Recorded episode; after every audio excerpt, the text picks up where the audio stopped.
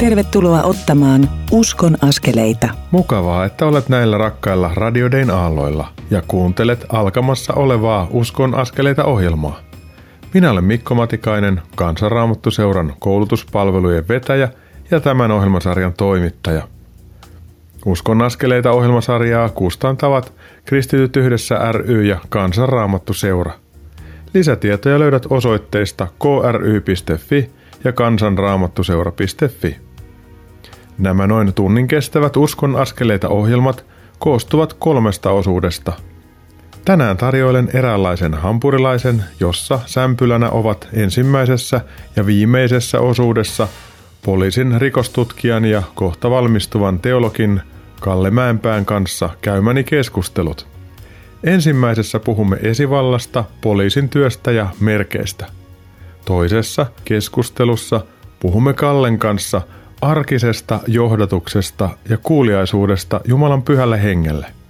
Tämän ohjelman hampurilaisen keskellä on täytteenä l matkamme askel 1, jossa puhumme Virpi Nymanin kanssa ensimmäisestä askeleesta, eli siunaamisesta ja anteeksiannosta.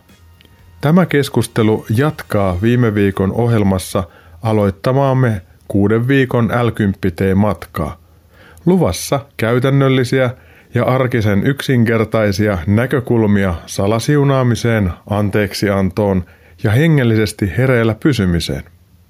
Uskonaskeleita ohjelman edellisessä jaksossa kuulimme Pelkosenniemi 1939 Unohdettu taistelu elokuvan valmistumisesta, tunnelmista juuri ennen ensi-iltaa sekä elokuvan sanomasta, joka kiteytyy hyvin Pelkosenniemen taistelun muistomerkin sanoissa – tässä auttoi Herra. Tuon näkökulman lisäksi aloitimme siis viime kerralla kuuden viikon l matkaa, jonka kuljemme yhdessä läpi osana näitä Uskon askeleita ohjelmia. Matti Mäkisen kanssa juttelimme ensimmäisessä l etapissa siitä, mistä l on kysymys ja mistä olemme sen Suomeen saaneet ja miksi me olemme siitä niin innoissamme. Tuossa viime kerran jaksossa Leila Laukkanen kertoi lähetystyöstä sekä työvuosistaan Tansaniassa yhdessä perheensä kanssa. Aika oli antoisaa ja osoitti, miten tärkeää on, että työllä on tukevat ja kannattelevat esirukoilijat. Leila rohkaisi kuulijoita myös hyvin kaunilla tavalla. Tuon edellisen jakson tai jonkun muun aiemmin lähetetyistä Uskon askeleita ohjelmasarjan jaksoista – löydät podcasteina osoitteesta radiodei.fi kautta ohjelmat kautta uskon-askeleita. Nyt siirrymme kuulemaan poliisi Kalle Mäenpään ajatuksia ja näkökulmia esivaltaan liittyen. Uskon askeleita. Kalle Mäenpää, sydämellisesti tervetuloa Uskon askeleita ohjelmaan. Kiitos. Mä haluaisin jutella sun kanssa esivallasta, kun sä oot poliisi. Sopiiko se? Se sopii hyvin. Roomalaiskirjan 13. luvussa on sanat, esivalta ei kanna miekkaa turhaan, se on Jumalan palvelija ja panee täytäntöön väärintekijälle kuuluvan rangaistuksen. Siksi on suostuttava esivallan alaisuuteen, ei vain rangaistuksen pelosta, vaan myös oman tunnon vaatimuksesta. Sen vuoksihan te verojakin maksatte, sillä viranomaiset ovat Jumalan palveluksessa, kun he hoitavat tehtäviään. Millaisia ajatuksia tämä roomalaiskirja kohta sussa poliisimiehenä herättää? No paljonhan siinä oli ajatuksia ja, ja tota, itse koen kristittyön tosi merkittäväksi, että saan palvella Jumalaa ja saan palvella lähimmäistä ja yhteiskuntaa ja olla tekemässä sitä, minkä Jumala on jo sanassaankin sanonut ja olla asettamassa niitä rajoja pahalle niin, että ihmiset eivät saisi satuttaa toinen toistaan, vaan raamatussa sanotaankin, niin, niin pahavallalle ja pahuudelle täytyy asettaa rajoja ja, ja sitä saan työssäni tehdä. Ja se on mielestäni tosi tärkeä juttu, että se on myös jo Jumala ilmoittanut sanassaan, että meidän pitää kunnioittaa esivaltaa ja meidän pitää rukoilla sen puolesta. Ja tärkeää olisi tulevaisuudessa myös rukoilla sen puolesta, että yhteiskunnassa säilyisi yhteiskuntarauha ja tärkeää myös siinäkin, että meidän poliisin jaksaminen, toivoisin rukousta siihen, että, että työt on haastavia ja töitä koko aika lisääntyy, niin voitaisiin olla rukoilemassa poliisien puolesta siitä, että he jaksaisivat työssään ja ja tärkeää myös se, että poliisi toimisi oikeudenmukaisesti ja sen puolesta rukoilla. Mua puhuttelee itseäni kovasti poliisin symboli, eli tämä kaksiteräinen miekka, jossa on leijonan pää. Ja Jumalan sanassa sanotaan, että Jumalan sana on kaksiteräinen miekka, että se, se tunkee läpi luiden ja ytimien, että se menee sinne salatuimpaan asti, että se haavoittaa ja se parantaa. Ja tämä on varmaan osa myös poliisin työtä. Ja sitten se miekan pää, niin se on leijonan pää ja viittaa Juudan leijona eli Jeesukseen. Miltä tuntuu kantaa noin mahtavaa merkkiä työssänsä? No kun se muistuttaa vielä tuolla tavalla, mä ymmärrän kristittynä ja uskossa, että mä kannan Juudan leijonan symbolia tuossa ja, ja miekkaa, niin se merkitsee tosi paljon ja on tosi väkevä symboli eikä vaan symboli, vaan todella Jumalan sanaan tähtäävä. Ja me tarvitaan lakia ja, ja asetuksia ja miekkaa siinäkin, että asetetaan niitä rajoja, mutta sitten myös se, että hengellinen sana, mikä todella viiltää syvälle ja uppoo sinne ja pystyy tekemään ihmisessä eri työtä taas, jos puhutaan laista ja evankeliumista ja lain työ on asettaa niitä rajoja maallisella ja, ja jos puhutaan laista sananakin, niin sana myös heijastaa meille sitä, että me näemme tietysti sen, että, että me ollaan syntisiä, että me ei pystytä itsessämme täyttämään niitä kaikkia ehtoja ja sitä kautta evankeliumi tuo taas armon sanoman. Ja toisaalta sitten kun ihminen kuitenkin saa tuntea Jeesuksen vapahtajana, niin se lain muuto muuttaa myös sillä tavalla muotoa, että, että mä tiedän, että mä en pelastu lakia noudattamalla, jos vaan mä pelastan yksin Kristuksen tähden, mutta ymmärrän sen, että raamatussakin meillä on ohjeita ja sääntöjä sitä varten, että ne suojelisi meitä ja meidän elämää ja, ja sitten koituisi meidän lähimmälle meille, lähimmäisille ja yhteiskunnalle siunausta, koska Jumalan sana tuo sitä meille. Silloin kun sinusta tuli poliisi, niin sä oot antanut poliisin valan. Mitä se poliisin vala pitää sisällä? Siinä poliisin valassa mä sitoudun palvelemaan ihmisiä – ja kunnioittamaan ihmisiä, jokaisen ihmisen ihmisoikeuksia ja siinä mä myös lupaudun käyttäytymään niiden arvojen mukaisesti, jotka poliisille kuuluu. Joten se on tosi tärkeä ja tärkeä muistutus siitä, että mä palvelen lähimmäistä ja, ja mun pitää palvella jokaisen ihmistä kunnioittaa ja arvojen mukaisesti ja se on tosi merkityksellinen juttu antaa semmoinen vala ja sitoutua siihen, että mä voisin olla palvelemassa ja, ja tiedän, että se on tosi merkittävä juttu myös sitä kautta, että saan toimia Jumalan palvelijana ja noudattaa niitä arvoja työssäni. Tämä sun poliisin työ on varmaan opettanut sulle ihmisten kohtaamista. Sinä ja kohtaat hyvin erilaisessa tilanteessa olevia ihmisiä. Joo, kyllä tämä työ on todella tehnyt sitä, että kun on saanut yli kymmenen vuotta tätä työtä tehdä, niin siinä on oppinut tosi paljon erilaisten ihmisten kanssa tekemissä olemista ja on niitä ihmisiä, jotka on tosi syvissä kriiseissä ja on menettänyt läheisiään tai sitten on niitä, mikä on tosi syvällä rikollisen polussa tai ihan todistajia, mikä on joutunut näkemään vaikka vakavan rikoksia heidän kanssa keskustelua, joten ihan laidasta laitaan. Tietysti työssä aika paljon ollaan niiden elämän nurjan puolen kanssa tekemisissä, niiden, minkä toivoisi tietysti ei ihminen tarvisi kohdata. Mutta näissä tilanteissa mulla on tosi merkityksellistä se, että itse myös teologian opiskelijana ja oppilaana on saanut käyttää niin myös niitä sieluhoidollisia menetelmiä, että mä voin olla ihmisiä auttamassa ja tukemassa ja, ja muistamassa heitä rukouksiin. Voiko sanoa sillä tavalla, että parhaimmillaan rikokseen syyllistynyt tai rikoksen uhri voi tulla kohdelluksi ja kohdatuksi sillä tavalla, että se parantaa häntä ja korjaa elämän suuntaa ja se, joka on joutunut kokemaan rikoksen omakohtaisesti, niin voi löytää siitä taas niin kuin tukevaa maata jalkojensa alle. Ehdottomasti se olisi se tähtäin, koska kyllähän meidän, jos puhutaan rikoksesta ja epäilystäkin, ja jos on syyllistynyt rikokseen ja tuomitaan, niin tarkoitus olisi se, että tämä ihminen ei jatkaisi sitä, vaan hän saisi uuden mahdollisuuden. Hän sovittaa ne rikoksensa yhteiskunnalle, mutta sitten, että hän pystyisi palautumaan yhteiskuntakelpoiseksi ja siihen tukea häntä. Ja, ja tietysti kristittyä näe, että mitä suurinta apua siinä on, että ihminen oppii tuntemaan Jumalan Kristuksessa ja sitä kautta se muutos, mikä meidän monta kertaa on prosessi tietysti, niin sillä prosessilla on vaikutusta hänen itsensä, oppii tuntemaan itsensä Kristuksessa, mutta myös lähiomaisia, koko yhteiskuntaa, joten puhutaan suurista asioista siinä, että, että toista ihminen kohdellaan arvokkaasti ja kunnioittavasti hänellä tarjotaan mahdollisuus muutokseen. Ja kaiken tämän ytimessä on poliisi, joka pyrkii tekemään parhaansa ja toimimaan niin, että kansalaisten luottamus poliisin riippumattomuuteen ja oikeudenmukaisuuteen säilyy. Aika haastava tilanne. Joo, kun me sanotaan, että haastava tilanne ja, ja sanotaan, että poliisin työ on menossa vaan haastavammaksi, koska ikävä kyllä nuorten pahoinvointi on lisääntynyt ja se näkyy rikostilastoissa vakavassa rikollisuudessa, väkivaltarikollisuudessa. Mielenterveysongelmat on lisääntyä, se näkyy poliisin työssä. Toisaalta myös poliisia kohtaan kohdistetaan yhä enemmän väkivaltaa, maalittamista ja solvauksia, joten työ on haastavaa ja siihen tarvitaan kyllä muidenkin ihmisten rukouksia. Mä haluan kutsua, hyvä kuulija, sua rukoilemaan poliisin puolesta ja Kallen puolesta ja kaikkien poliisien puolesta. Ja sen takia haluaisin itse johdattaa nyt rukouksia. Pyhä Jumala, pyhä väkevä, Herra armahda meitä, Kristus armahda meitä, Herra armahda meitä. Herra, me halutaan rukoilla kaiken esivallan puolesta ja poliiseiden puolesta erityisesti. Herra, siunaa ja varjele heitä heidän virkatehtävissään ja heidän tekemissään tutkimuksissa. Herra, auta ihmisiä sovintoon toistensa kanssa. Ja Herra, parana haavat, jota rikollisuus on saanut aikaan. Ja Herra, sä näet, että moni rikollinen on orpo, koska on ollut huonot suhteet isään tai äitiin ja ollut turvattomuutta taustalla. Herra, tule sinä heidän turvaksi ja kutsu heitä Jeesus sun lähelle. Herra, me pyydetään sitä, että sun hyvä tahtos ja rakkaus voisi toteutua, että, että sä auttaisit ihmisiä sovintoon itsensä kanssa, toisten kanssa ja Herra sun kanssa. Herra, me halutaan pyytää mielenmuutosta ja sitä maisemaa, että kun ihminen kääntyy, niin hän tulee vapaaksi. Ja kun ihminen, joka on kohdannut tuskaa rikoksen tähden, niin kohtaa sun armoni, niin tulee myös vapaaksi siitä muistosta.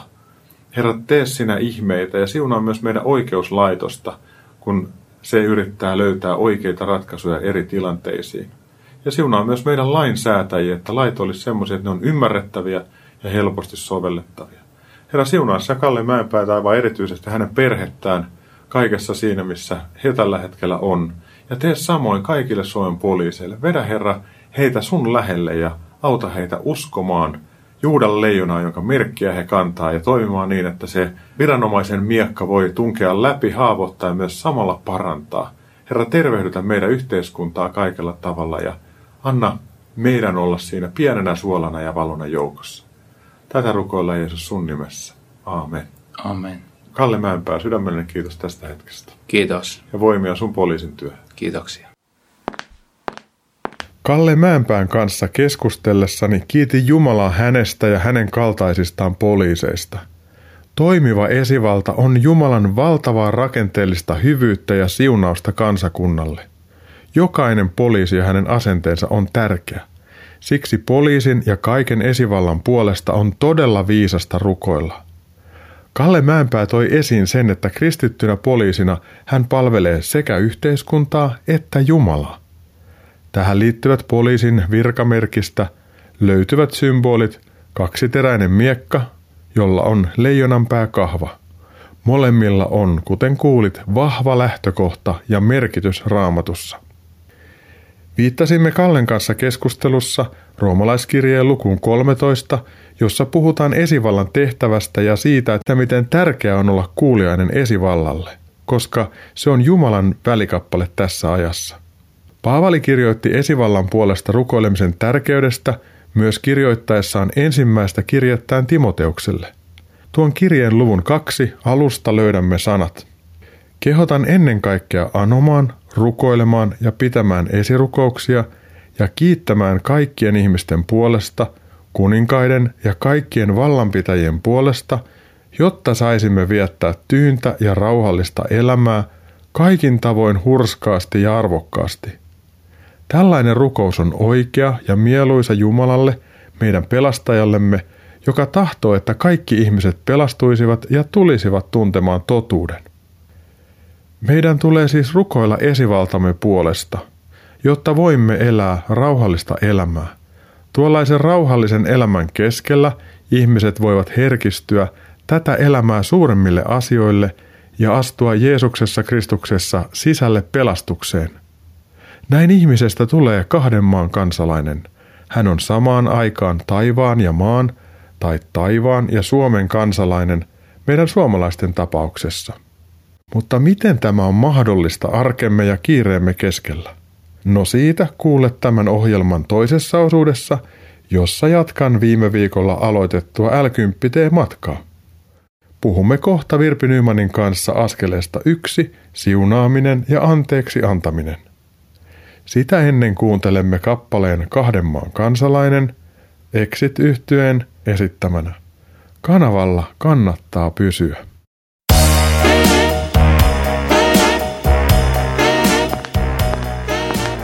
Kuuntelet Uskon askeleita ohjelman tallennetta, joka ei tekijän oikeudellisista syistä sisällä ohjelmassa soitettua musiikkia. Nyt siirrymme ohjelman toisen osuuden pariin. Kuuntelet Uskon askeleita ohjelmaa, jonka tuottavat Kristityt yhdessä ry ja Kansanraamattu seura.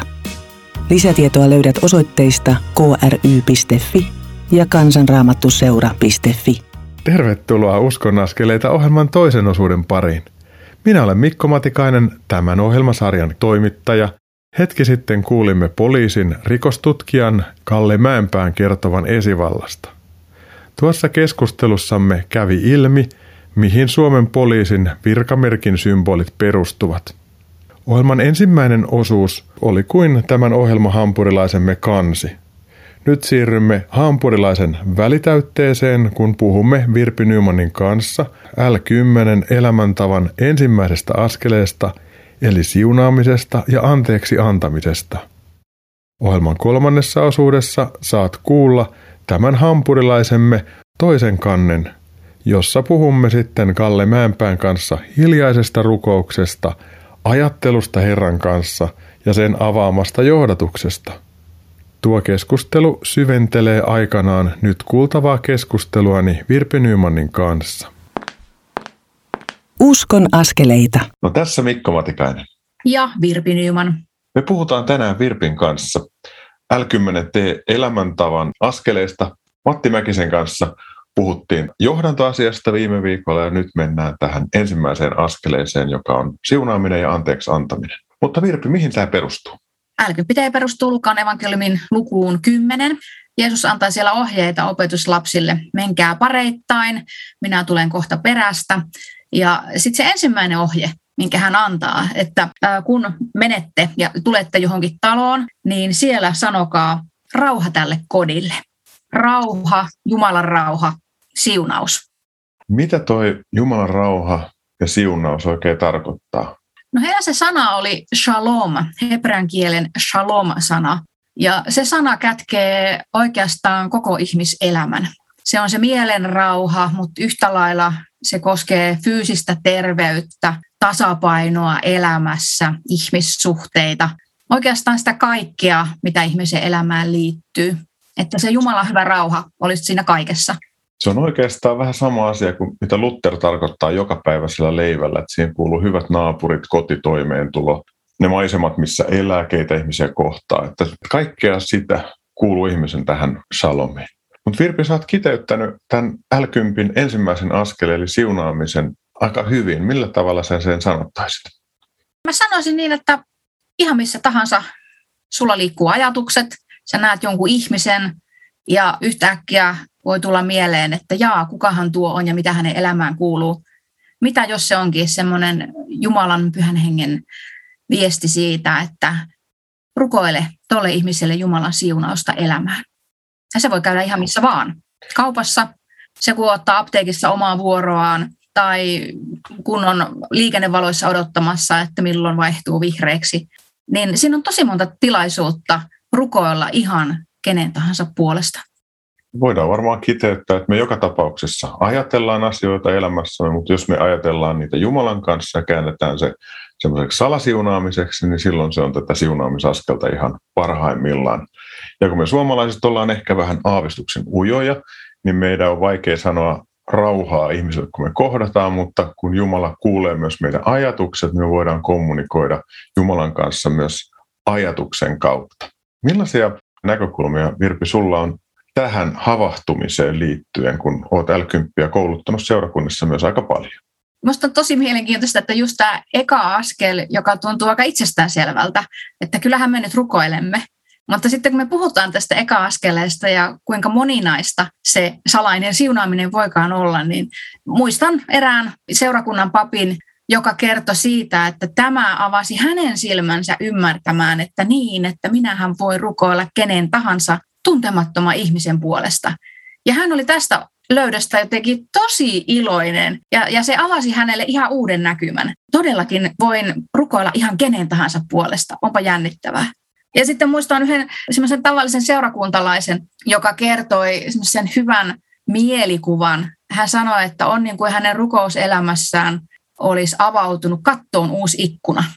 Se laajentui ja avartui niin paljon se hänen ymmärryksensä siitä, mitä se toisten puolesta rukoileminen voikaan olla.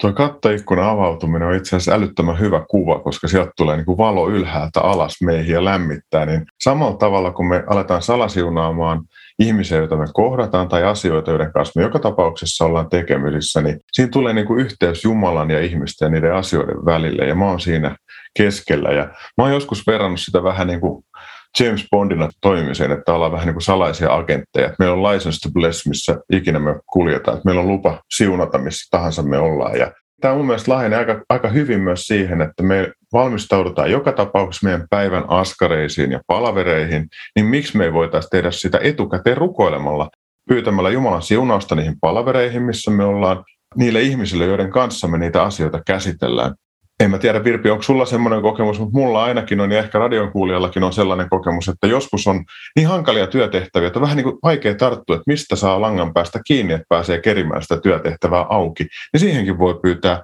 Jumalan apua ja johdatusta. Joo, kyllä mun mielestä siis rukous on ihan avainasemassa avaamaan minkä tahansa vaikean tilanteen, on se sitten omissa ajatuksissa tai suhteessa toiseen ihmiseen tai mikä se onkaan, olen tuntemattoman edessä, en tiedä, Herra auta. Tämä siunaaminen ei ole pelkästään salaista, vaan se on sitä, että kun työkaveri tai kotona joku tekee jonkun asian hyvin, niin voi sanoa kiitos. Kehu ja kannustaminen on tässä ajassa todella siunauksellista ja tärkeää myös, että me nähdään toinen ihminen ja kehutaan ja kannustetaan ja tuetaan häntä siunaaminen voi olla niin monenlaista. Että se voi olla sitä, että rukoilen toisen ihmisen puolesta, tietää hän sitä tai ei hän tiedä siitä. Mutta sitten se voi ollakin sitä, että miten monin eri tavoin minä voin olla siunaukseksi sille toiselle, vaikka niiden kannustavien, rohkaisevien sanojen kautta. Me ollaan ehkä joskus vähän arkoja sanomaan niitä hyviä sanoja, mutta me voisimme olla rohkeampia ja ihan avoimemmin kertoa niitä hyviä näkökulmia, mitä me nähdään toisen ihmisen elämässä. Ihan se, että annan aikaani toiselle. Yksinäisyys on yksi asia, mistä ihmiset kärsii tänä päivänä tosi paljon. Niin kuinka paljon Jumalan hyvyyttä vuotaakaan niissä kohtaamisissa, kun pysähdy jonkun yksinäisen ihmisen viereen, kyselen mitä kuuluu, osoitan hänelle huomiota ja arvostusta ihan vaan olemalla hetken häntä varten se on valtava siunauksen osoitus myöskin. Kyllä. Ja sitten jos me halutaan viedä tämä siunaamisaskel vähän niin kuin pidemmälle, niin mehän voidaan valita viisi ihmistä, joiden puolesta me halutaan aktiivisesti rukoilla, jotka ei ehkä tunne Jeesusta, mutta haluttaisiin, että he saisivat tutustua Jeesukseen. Tässä on apuna jotakin mobiilisovellusta. Joo, sellainen kuin Domini Life-sovellus. Se on aika kätevä rukoukseen tarkoitettu sovellus. Siinä on monenlaisia erilaisia toimintoja, rukousseinää ynnä muuta. Mutta sitten siinä on myöskin sellainen, että voi laittaa oman rukoushaasteen. Niin kuin älkympissä meillä on se ajatus siitä, että mieti, ketkä on ne viisi ihmistä, jotka Jumala asettaa omalle sydämelle rukoile näiden ihmisten puolesta. Viisi sellaista, josta en ainakaan tiedä, että he Jeesusta tuntis omana Herrana ja vapahtajana. Ja tuppaa unohtumaan, ellei niitä laita jonnekin itsellensä näkyviin. Se voi olla vaikka vessan ovi tai se voi olla jääkaapi ovi. Mutta tuo puhelin, kun kulkee mukana, niin Domini Lifeissa on rukoushaaste. Ja siellä on juuri viisi kohtaa, mihin voi laittaa itsellensä muistutuksen ja laittaa kellon ajan vaikka, että haluan, että joka päivä kello 12 se Domini Life muistuttaa minua, että minä rukoilen näiden viiden ihmisen puolesta. Eikä se tarvitse olla pitkä rukous, sehän voi olla minuutti per henkilö. Ja siinä Domini Lifeissa on sekin hyvä puoli, että siinä on myös ne kaksi yhteisöä. Ja se voi olla vaikka koulu, jonka ohi kävelee joka päivä, tai yritys, jonka näkee joka päivä, tai sairaala, tai mikä vaan, jonka Jumala laskee sydämelle, niin se voi ottaa niiden viiden ihmisen tai perheen lisäksi. Jotkut muuten asettaa sen rukoushavahdutuksen Domini Life 10.02 ihan vain sen takia, että Luukas 10 ja 2, niin siinä on, että sato on paljon sadonkorjaajia, on vähän pyytäkää Herra, jolle sato kuuluu lähettämään sadonkorjaajia. Ja siinä on se ajatus, että kun se tulee 10.02, me pyydetään sitä, että nämä viisi ihmistä saa kohdata jossain vaiheessa semmoisen ihmisen, joka voi korjata heidät tavallaan talteen Jumalan valtakuntaa. Ja jos Jumala johdattaa, niin se voi olla sitten se, joka sattuu nyt kantamaan näitä ihmisiä rukouksessa. Virpi, jos ajattelee, että on aika kiva salasiunata ihmisiä tai ihmisiä, jotka on mukavia sulle, niin on helppo rukoilla heille hyvää. Mutta mitä sitten, jos on hankala tyyppi, tai jos on sulle hankala tyyppi, niin mihin tämä askel yksi tai näkökulma yksi kutsuu? No on ainakin omakohtaisia kokemuksia siitä, että jos jonkun ihmisen kanssa on hakausta, ristiriitaa, silloin ei kovin vapaasti halua myöskään Jumalalta pyytää, että siunaappa nyt tuota ihmistä. Ja jos me luetaan noita, mitä Jeesus sanoo, niin kyllä Jeesus aika monessa kohti ilmaisee sen niin, että meidän tulee antaa anteeksi niille, jotka ovat meitä vastaan rikkoneet. Sitä ei vaan pääse kiertämään, ei millään. Enkä minä pysty siunaamaan sitä toista ihmistä vilpittömästi täydestä sydämestä, jos en ole antanut hänelle anteeksi. Tämä siunaamisaskel, mikä tässä l on, niin se on kuin kolikko, jolla on kaksi puolta. Että toinen puoli on siunaaminen ja toinen puoli on anteeksi antaminen. Että ei oikeastaan voi olla toista ilman toista. Ja tämä kutsuu meidät elämään siinä kattoikkunan valossa myös siinä, että nämä katkeruuden juuret tulee näkyväksi ja tunnustaa Jumalalle, pyytää niihin apua. Et itse asiassa tämä askel yksi on tosi iso.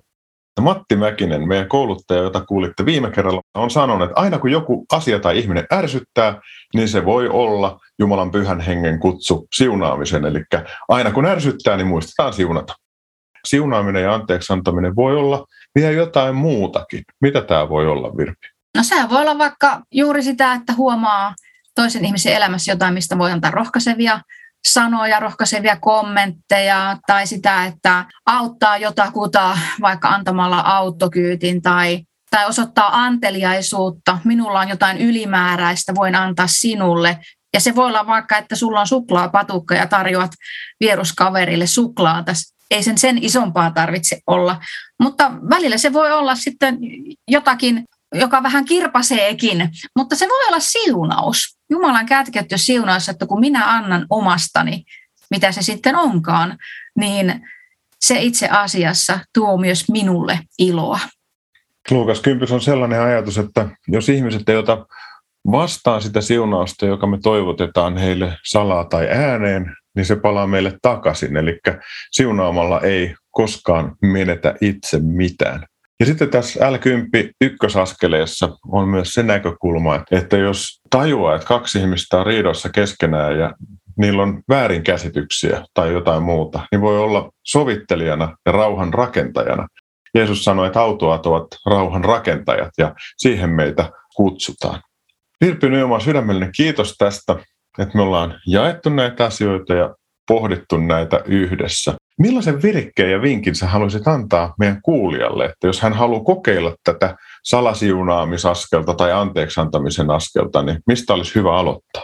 Voi aloittaa vaikka siitä, että kun aloittaa päivänsä, käy läpi oman päivän kulun. Mitä kohtaamisia tiedän, että on edessä.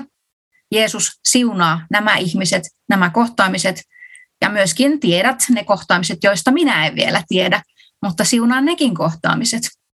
Ja sitten voi myöskin kysyä Jumalalta oikeasti sitä, että ketkä viisi ihmistä tai perhettä asetat minun sydämelle, keiden puolesta haluat, että minä rukoilen pitkäkestoisesti.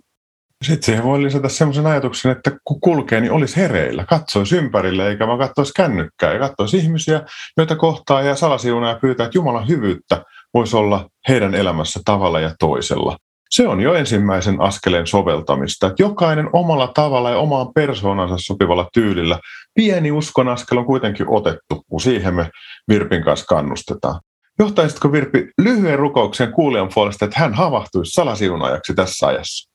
Taivallinen Isä, kiitos, että sinä voit antaa erilaisia tilanteita ja sinä voit havahduttaa meitä – seuraavan kerran, kun menen kauppaan tai odottelen omaa vuoroani, avaa mun silmäni näkevään, kenen puolesta saisin rukoilla. Muistuta minua rukouksesta monissa eri paikoissa. Vie minut tähän rukousseikkailuun. Jeesuksen nimessä, amen. Amen. Kiitos Virpi tästä. Kiitos, että sain olla mukana. Ja ensi viikolla puhun Kristiina Nordmanin kanssa askeleesta kaksi, joka on kohtaaminen ja ruoan siunaaminen. Ei muuta kuin siunausta. Jatkamme tästä. Lämmin kiitos Virpi tästä keskustelusta ja työtoveruudesta. Nyt ei muuta kuin salasiunaamaan, ajattelemaan uudella tavalla ja kulkemaan elämässämme myös niitä vaikeita, haastavia, mutta samalla tervehdyttäviä anteeksi annon polkuja. Kuuntelemme nyt ja ehkä kuunnellessamme rukoilemme Isä siunaa Not Bad Bandin johdattelemana. Sen jälkeen siirrymme Uskon askeleita ohjelman kolmanteen osuuteen, jossa Kalle Mäenpää avaa jotakin johdatuksen todellisuudesta omassa elämässään. Pysyttelepä tällä kanavalla.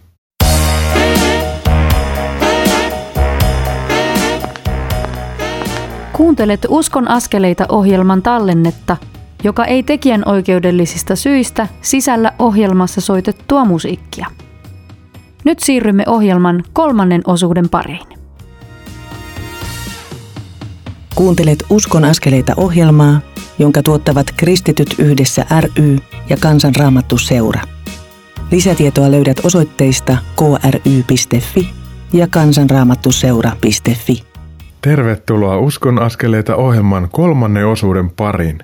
Minä olen Mikko Matikainen, tämän Uskon askeleita ohjelmasarjan toimittaja ja reissupastori.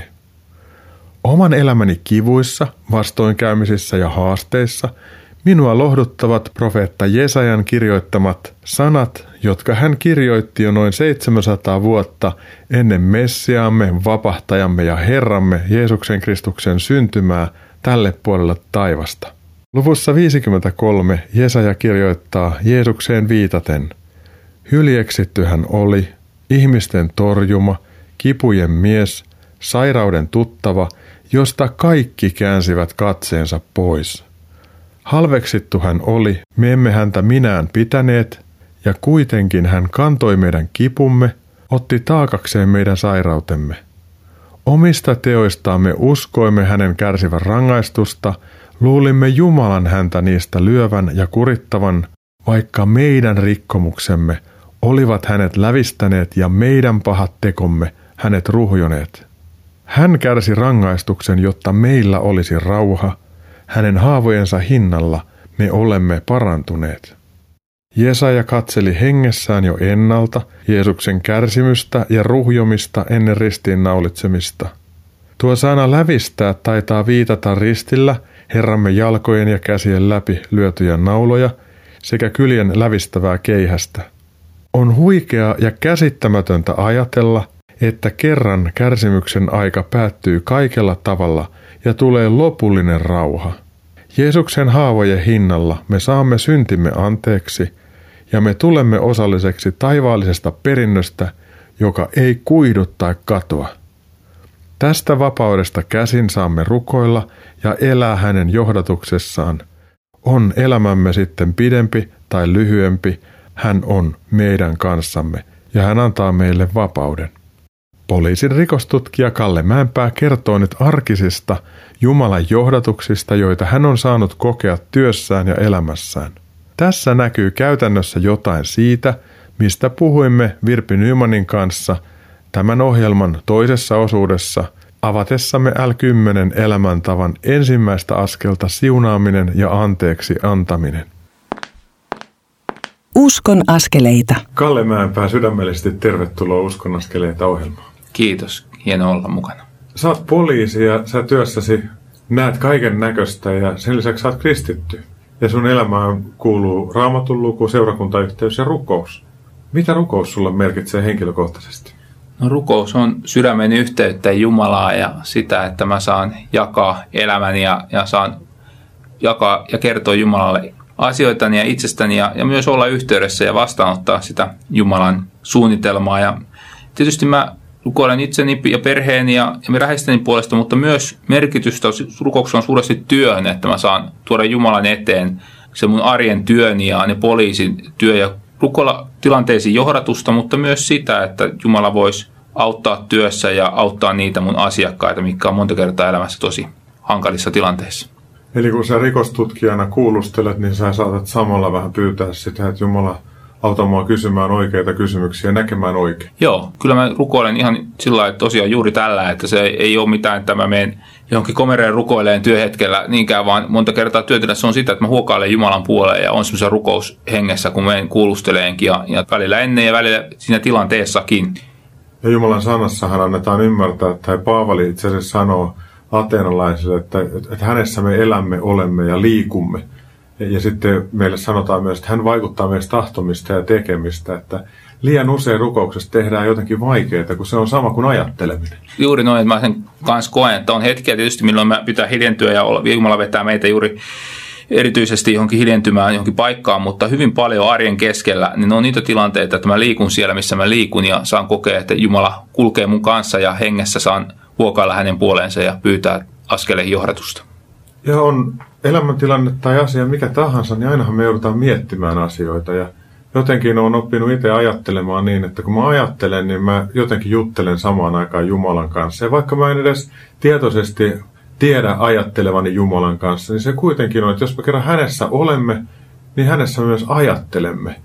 Että se kaikki ajatus, niin se on semmoista vuorovaikutusta ja mun mielestä se tuo niin kuin syvyyttä ja viisautta siihen omaan olemiseen, kun sitä puuttuu kyllä ihan sangen paljon. Ehdottomasti näin ja, ja siinä, että kun mä huokailen ja rukoilen ja mietin Jumalan kanssa asioita, niin Jumala vaikuttaa muuhun ja kyllä ne ajatukset lähtee kulkeutuu ja, ja välillä se johdatuksen näkee monta kertaa vasta jälkeenpäin, mutta monta kertaa siinä hetkessäkin, niin ne, kun mä kiinnitän katseeni Kristukseen, niin se myös vie mun ajatuksiani Kristukseen ja sitä kautta auttaa myös näkemään ihmisiä Kristuksen silmin, niitä mun asiakkaita. Ja totta kai kun mä kohtelen heitä ihmisiltä ihmiselle ja arvokkaasti, niin se myös auttaa niissä kuulustelutilanteissa, että tilanteet helpottuu ja saa asioita selvitettyä paremmin. Sulla oli joku ajatus rukousvastauksesta. Joo, monta kertaa töissä on tilanteita, että joutuu paljon priorisoimaan juttuja ja muistan, Jumalan johdatus töistä on erilaisia, mutta muistan yhden tilanteenkin, kun mä olin töissä ja olin siinä juomassa kahvia ja hoitamassa työtehtäviäni ja kun Jumala laski mun sydämelle, että mun täytyy soittaa eräälle miehelle, mikä ei jutuissa ollut prioriteeteissa tärkein, mutta mä koen kuitenkin, että se oli niin, kuin niin voimakkaasti Jumalasta mun sydämelle laittosta asiaa, että mä päätin, että no mä soitan tälle miehelle nyt. Ja mä otin puhelimen käteen ja soitin tälle miehelle ja sieltä vastasi tämä mies, joka sanoi, että on aivan ihmeellistä, että soitat juuri nyt. Ja hän kertoi, että hän on parvekkeella ja hän on päättänyt tappaa itsensä ja hypätä parvekkeelta alas. Ja siinä tuli sellainen tilanne, jossa tämä mies alkuihmetyksen jälkeen rupesi kertoa sitä elämänsä tarinaa ja sitä, kuinka traaginen elämä hänellä oli ollut ja kuinka paljon haavoja hänellä oli tullut ja kuinka paljon hän koki sitä toivottomuutta ja merkityksettömyyttä ja sitä, että ei hänellä ole merkitystä ja tulevaisuutta elämässä. Mä sain kuunnella häntä ja mä sain myös välittää hänelle toivon sanoja ja, ja siinä tilanteessa hän onneksi pääty toiseen ratkaisuun ja hän ei päättänyt päiviänsä eikä hypännyt sieltä alas, vaan mä sain lähetettyä sitten sinne vielä, kun hän oli muualla kauempana, niin apua partion paikalle ja tämä mies sai jäädä henkiin. Ja kului aikaa, että mä myöhemmin sain myös välittää hänelle vielä kirje itse sitten tietoa ja toivoa ja sain kertoa hänelle Jeesuksesta ja siitä, kuinka rakas ja arvokas hän on Jumalalle ja siitä, kuinka Jeesuksessa meillä on tulevaisuus ja toivo. Ja iloitsin siitä, että hän sai uuden mahdollisuuden elämälleen ja sain välittää Kristuksesta sanomaa. Niin, eli tuossa on semmoinen hyvä osoitus siitä, että Herra vaikuttaa tahtomista ja tekemistä, että tuli vaan mieleen ja sä vaan soitit ja näin lähti tapahtumaan. Joo, no monta kertaa ne meidän askeleet siellä, niin ne, ne on juuri tämmöisiä, mitä itsekin koen töissä, että kun on pieniä asioita ja aina en ole uskollinen monta kertaa töppäillä ja teen oman pääni mukaan, mutta sitten kun herkistyy Jumalalle ja toimii sen mukaan, niin niistä voi tulla isompia juttuja. Että Jumala on suuri ja hän voi käyttää meitä pieniä vajavaisia ihmisiä näinkin suurissa asioissa. Semmoisen pienen tarkennuksen teen, että kun sä kerroit tälle miehelle evankeliumia, niin sä teet sen vapaa-ajalla. Kyllä, juuri näin, että työssä koen sen tärkeäksi sillä että tulee tilanteita, missä mun täytyy olla tosiaan poliisia, niin kuin aina poliisina on, ja, ja sitten jos multa kysellään, niin mä kerron, mutta on myös sitten vapailla tilanteet, Jumala avaa tilanteita, jossa mä pystyn kertomaan sitten ihan suoraan Jeesuksesta.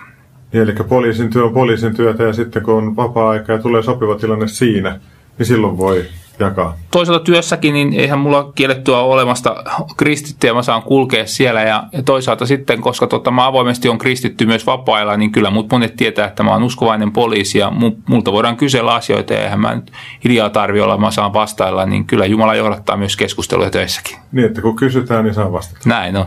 Me haluttaisiin varmaan Kallen kanssa rohkaista sua kuulia siihen, että jos sulle tulee vaan mieleen joku ihminen, niin soita. Sä et koskaan voi tietää, että miten vahvasti Jumala on siinä läsnä. Eikö niin? Juuri näin. Monta kertaa aina mietitään, että miten se Jumala johdattaisi ja miten ne olisi niin erityisiä, erikoisia tilanteita, mutta ne on hyvin arkisia tilanteita. Että jos mulla on usein mieleen joku ihminen, ketä mä voin auttaa tai kysyä kuulumisia, ja mä teen sen, nousee mieleen, niin jälkeenpäin mä saan huomata monta kertaa, että hei, tässä oli Jumalalla sormet pelissä, hän johdattaa. Niin, eli kannattaisi kuunnella niitä Jumalan hiljaisia viestejä ja tarttua niihin, niin elämästä voi tulla seikkailu. Näin juuri. Rukoileeko Kalle sitä, että ihmisille tulisi seikkailuja? Kiitos rakas taivallinen isä, että sulla on hyvä suunnitelma jokaisen meidän elämää varten ja kiitos siitä, että sä haluat meitä jokaista käyttää. Herra, me ollaan Kristuksen ruumissa, me ollaan kaikki erilaisia jäseniä ja kiitos, että olet tehnytkin meistä erilaisia ja anna meidän olla omia itsenämme ja että me voisimme täyttää sen paikan, mikä olet meille antanut. Kiitos Herra siitä, että meillä jokaisella on myös avainnippu oma, joka sopii tiettyjen ihmisten elämää ja rohkaise meitä käyttää ja olemaan omia itseämme ja kuulemaan niitä sun hiljaisista puhetta, mitä sä meidän sydämelle puhut. Ja jos sä puhut meidän ihmisten sydämelle hyviä asioita, niin sitä, miten sä haluat, että meidän autettaisiin toisia ja välitettäisiin toisista ja rohkaistaisiin toisia ja tuotaisiin toivon sanomaa tässä ajassa, niin rohkaise meitä, että me voisimme toimia sen mukaan ja tehdä pieniä asioita ja, ja aina välillä nähdä, kun sä nikkaat silmää, että Herra, sä toimit meidän kautta. Kiitos, että saadaan olla armosta käsin sun omia ja sun käytössä ja hengittää ja kulkee armosta käsin. Jeesus rakas, sun nimessä näitä asioita me rukoillaan. Herra Jeesus, harjaannuta meidät ymmärtämään, että semmoinen ajatus tehdä jotakin pientä, niin se voi olla sun kuiskaus. Ja anna meidän rohkeus tarttua niihin ja seurata sitä, vie se sitten minne vie. Ja Herra, kiitos siitä, että jos me lähdetään jotakin tekemään ja ei synny mitään, niin me voidaan silti niin kuin hymyillä, että no me ainakin kokeiltiin. Että jotenkin poista meistä semmoinen virallisuus ja onnistumisen pakko kristittyä, että anna meille hurvittelevaa Jumalan lapsen iloa ja kujelevaa mieltä. Ja Herra, tee meidät vapaaksi myös semmoisesta suorittamisen pakosta, kun me eletään kuitenkin armosta käsin. Herra, tulkoon sun valtakunta, tapahtukoon sun hyvä tahto tavalla ja toisella meidän elämässä ja meidän kautta, ja erityisesti siitä huolimatta. Mutta kiitos Herra, että saadaan olla mukana. Kiitos Jeesus, että me saadaan rukoilla sun nimessä. Jeesus, aamen. Aamen. Kalle Mäenpää, sydämellinen kiitos tästä hetkestä. Kiitos paljon. Olipas hienoa keskustella Kalle Mäenpään kanssa tässä ohjelmassa sekä esivallasta että johdatuksesta. Virpi Nymanin kanssa käymäni keskustelu l askeleesta yksi, eli siunaamisesta ja anteeksiannosta, oli kiva tehdä ja itsellenikin antoisa. Nyt olet saanut nauttia tämänkertaisen Uskon askeleita ohjelman Annin ja Hampurilaisen, joksi ohjelman sisältöä olen kuvannut. Jeesus muuten puhui kohdattuaan samarialaisen naisen omille opetuslapsilleen. Tämän tilanteen löydämme muuten Johanneksen evankeliumin neljännestä luvusta. Jeesus sanoi, Minulla on ruokaa, josta te ette tiedä. Sitten Herramme jatkoi, Minun ruokani on se, että minä täytän lähettäjäni tahdon ja vien hänen työnsä päätökseen.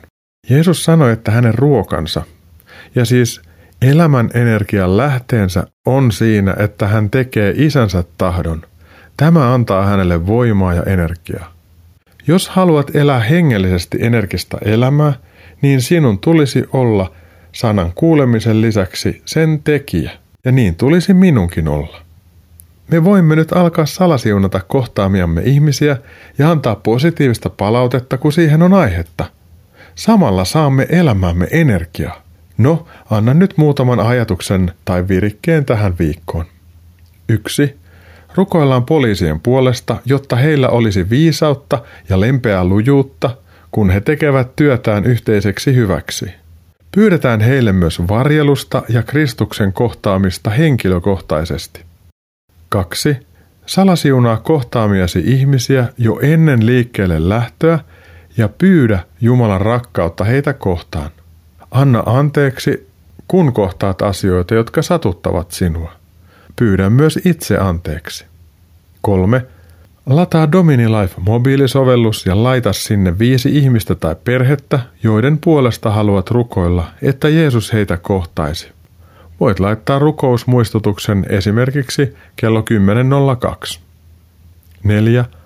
Opettele ajattelemaan ajatuksesi Jumalan kanssa, jolloin samalla avaudut Jumalan pyhälle hengelle, hänen johdatukselleen, lähimmäisellesi ja itsesi hyväksymiselle – Muista, että olet rakastettu aina. Nämä kuulemasi virikkeet löydät jonkin ajan kuluttua myös Uskon askeleita Facebook-seinältä. Tämän päättyvän ohjelman uusinnat kuullaan täällä rakkaan Radio Dayn aalloilla lauantaina kello 18 ja sunnuntaina aamuyöllä kello 02. Uskon askeleita ohjelmien tallenteet löytyvät myös osoitteesta radiodei.fi kautta ohjelmat kautta uskon viiva askeleita. Minä Mikko Matikainen kiitän sinua, että kuuntelit. Nyt voit vapaasti soveltaa tai olla soveltamatta tässä ohjelmassa kuulemiasi ajatuksia omaan elämääsi. Ensi viikon maanantaina kello 21.40 lähetetään jälleen uusi Uskon askeleita ohjelmasarjan jakso. Silloin on luvassa L10T-matkamme kolmas osuus. Siinä puhumme Kristiina Nordmanin kanssa kohtaamisesta ja ruoan siunaamisesta. Kuulemisi jälleen silloin. Ohjelman lopuksi soitan kappaleen Puhua hyvää Even ja Ossin esittämänä. Sen myötä toivotan sinulle antoisia salasiunaamisen hetkiä ja hyviä uskonaskeleita. Jeesus kanssasi kaikessa, siis ensi viikkoon. Moi moi!